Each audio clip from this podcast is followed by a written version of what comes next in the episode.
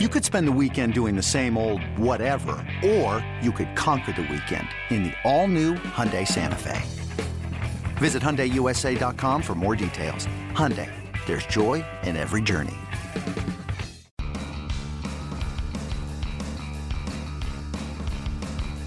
You're listening to MLB.com Extras, brought to you by MLB.tv. It's baseball everywhere.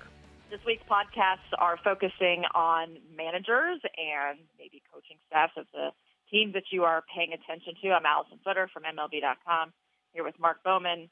Uh, Mark, let's talk about Fredi Gonzalez. So he's been with uh, the Braves for a very long time, and he's had a taste of everything. He's had uh, he's been to the playoffs with them and then he's also now uh, the manager for a rebuilding team. So, what are some of Fredi's strengths? Uh, and, and I think we should mention that there have been, you know, rumors that didn't come true that he uh, was maybe on the hot seat.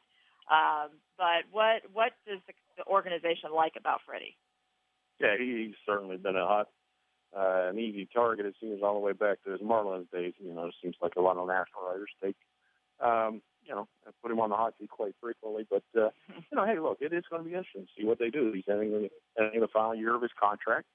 Uh, these past two years, last year and then this year included, um, he's dealing with a team that you know it, it's not easy to win with a group like this, especially the, the number of young pitchers that are coming uh, through. Last year, there was actually a lot of uh, you know guys that weren't really qualified to be in the major leagues for at least the final two months of the season this year you're going to have young pitchers going through growing pains. We see the improvement in the, the overall uh, talent within the system, but at the same time, you know, I don't think it's fair to judge Fredi on wins and losses. I think it is basically you could to continue to judge him on is this the guy that that you believe can, can lead these men? That does he garner the respect within the clubhouse? And, and for the most part, I, I do believe he does.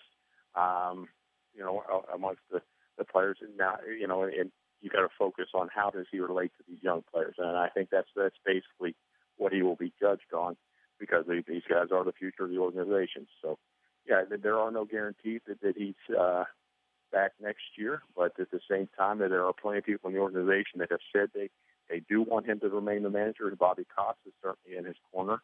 Um, you know, I, with that being said, coming off two two losing seasons, and we don't know what this one uh, brings. There, there is scuttlebutt out there, and I have written that you know Mark DeRosa will be a candidate uh, if, if the job comes open. He's a guy that a lot of guys in the Braves front office like, and uh, so is Eddie Perez.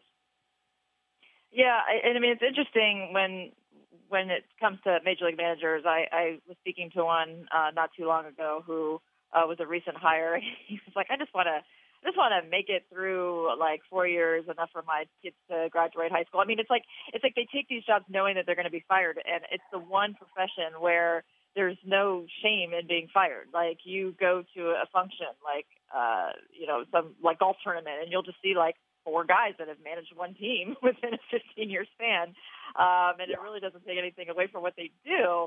Um, but it's it's hard to. It's like when Fredi was taking the Braves to the playoffs, and uh, you know he was like the toast of the town, and um, it's not like his managerial skills have eroded. Um, sometimes you can only, well, not sometimes, all the time, you can only be as good as your team, right? Exactly. Yeah, yeah. I mean, Bobby Cox will tell you that. Look, I mean, look, Bobby was very much responsible for the talent that he assembled that that, uh, that aided him, and he was an excellent manager. He is very deserving to be a Hall of Fame manager, but at the same time, he will be the first to tell you that, hey, look, you know, a lot of these wins are come with the help of having guys like Smoltz, Glad, and Maddux, Chipper, you know, you, the list goes on and on. Um, you know, you, you know, you can have the best manager in the world, the smartest manager, but but you know, at the same time, you got to have the uh, the right engine in the car to to steer it to victory. So, um, you know, Fredi's it, it's a difficult task. I think he he got a crash course in what. Uh, uh, that was probably as difficult season as you can go through. Uh, what he did last year, I had the team in, in many respects, I think people would say they overachieved when they were 42 and 42. Jason Grilli gets hurt a couple days later.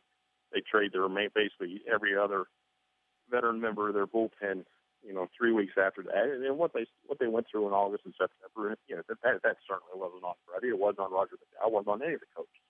It just was a matter of rebuilding, and basically the, the organization itself had to look at the fact that hey, look, we're we do not have much uh, major league ready depth, uh, especially in the bullpen. So they do have that this year. Um, these young kids are going to go through some growing pains. We, we've seen Sean Newcomb do that here during the early days of spring training. We've seen Aaron Blair, uh, another prospect. He's he's shown signs that maybe he's only a, a few months away, or, or maybe even a month away. Tyrell Jenkins the same way. So I think over the course of the season, what you're going to continue to see is, is that that rotation and evolve. Uh, it'll be important to, for Fredi to to manage those, those innings um, and prepare these guys for these starts, keep their confidence up in any way, shape, or form. Um, and, and I think that's the kind of stuff he's going to be judged on at the end of the day. Yeah, and so my last question has to do with sort of the analytical side. So it's interesting to look um, kind of at the managers from team to team, and uh, like I like with the Mets, and Terry Collins is definitely obviously he's a, a the older guy, uh, been around a long time, hates really hates, but he does not like the analytic side of it, but he he embraces it because he really kind of has to. Um, and then you, you know the, the younger wave of managers that we see now are more uh, you know driven by the front offices and sort of an extension of the front office. And so then you have Fredi like right in the middle. Um, so he's still young, uh, you know, compared to the guys that have been around really really long time. But he's not. But he's much older than some of these new managers coming in. So how does he feel about analytics? Uh, getting all that information, making you know, and, and putting it to use on the field he's willing to listen. He, I mean, he, he has good communication skills with John Coppolella, the general manager, who certainly would, would be considered a numbers guy. They have brought, they have strengthened their analytics department. They're actually going to have a, a young uh, man named Noah. I, I'm drawing a blank on his last name right now, but they just hired him. Um, he's going to travel around with the team um, and, and throughout the season be there to go over numbers. And, and I think the way, I think the best way to approach it for a manager is listen to what the numbers, you know, listen to what these guys say. Do not, you know, be paralyzed through analysis of these numbers. You know, trust your eyes still. Uh, at the same time, allow the numbers maybe to, to direct direct you towards some thoughts that maybe you your eyes aren't, uh, you, know, providing you.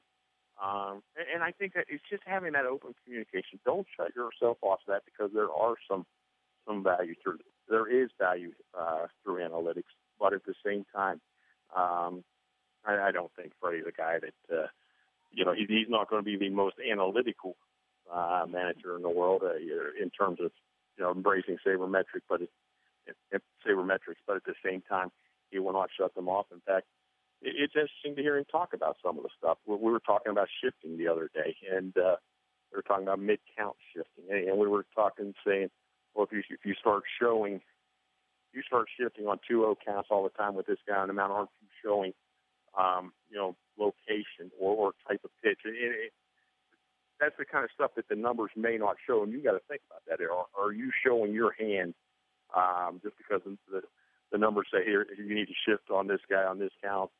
You know, at the same time, are you giving that hitter an advantage by by giving him an idea that you're either going to pitch inside to a left-hander or you're not going to throw uh, be, be less prone to throw a fastball in a certain count. So you, you got to think about those things, and I, I think Fredi is uh, is smart enough, uh, like I said, to to accept the conversation with analytics, but at the same time, he will not be uh, just completely um, strangled by by what what those numbers tell him to do. Okay, Mark, thank you so much. Good stuff. Talk to you next week. MLB.tv Premium, the number one live streaming sports service, is celebrating 13 years. Watch every out of market regular season game live or on demand in true HD. Real time highlights, live look ins, pitch tracking widget, and more. MLB.tv Premium includes a free At Bat 15 subscription. Watch live baseball on over 400 mobile and connected devices. Watch at home, in the office, or on the go every night on every device. Blackout and other restrictions apply. Visit MLB.tv for details.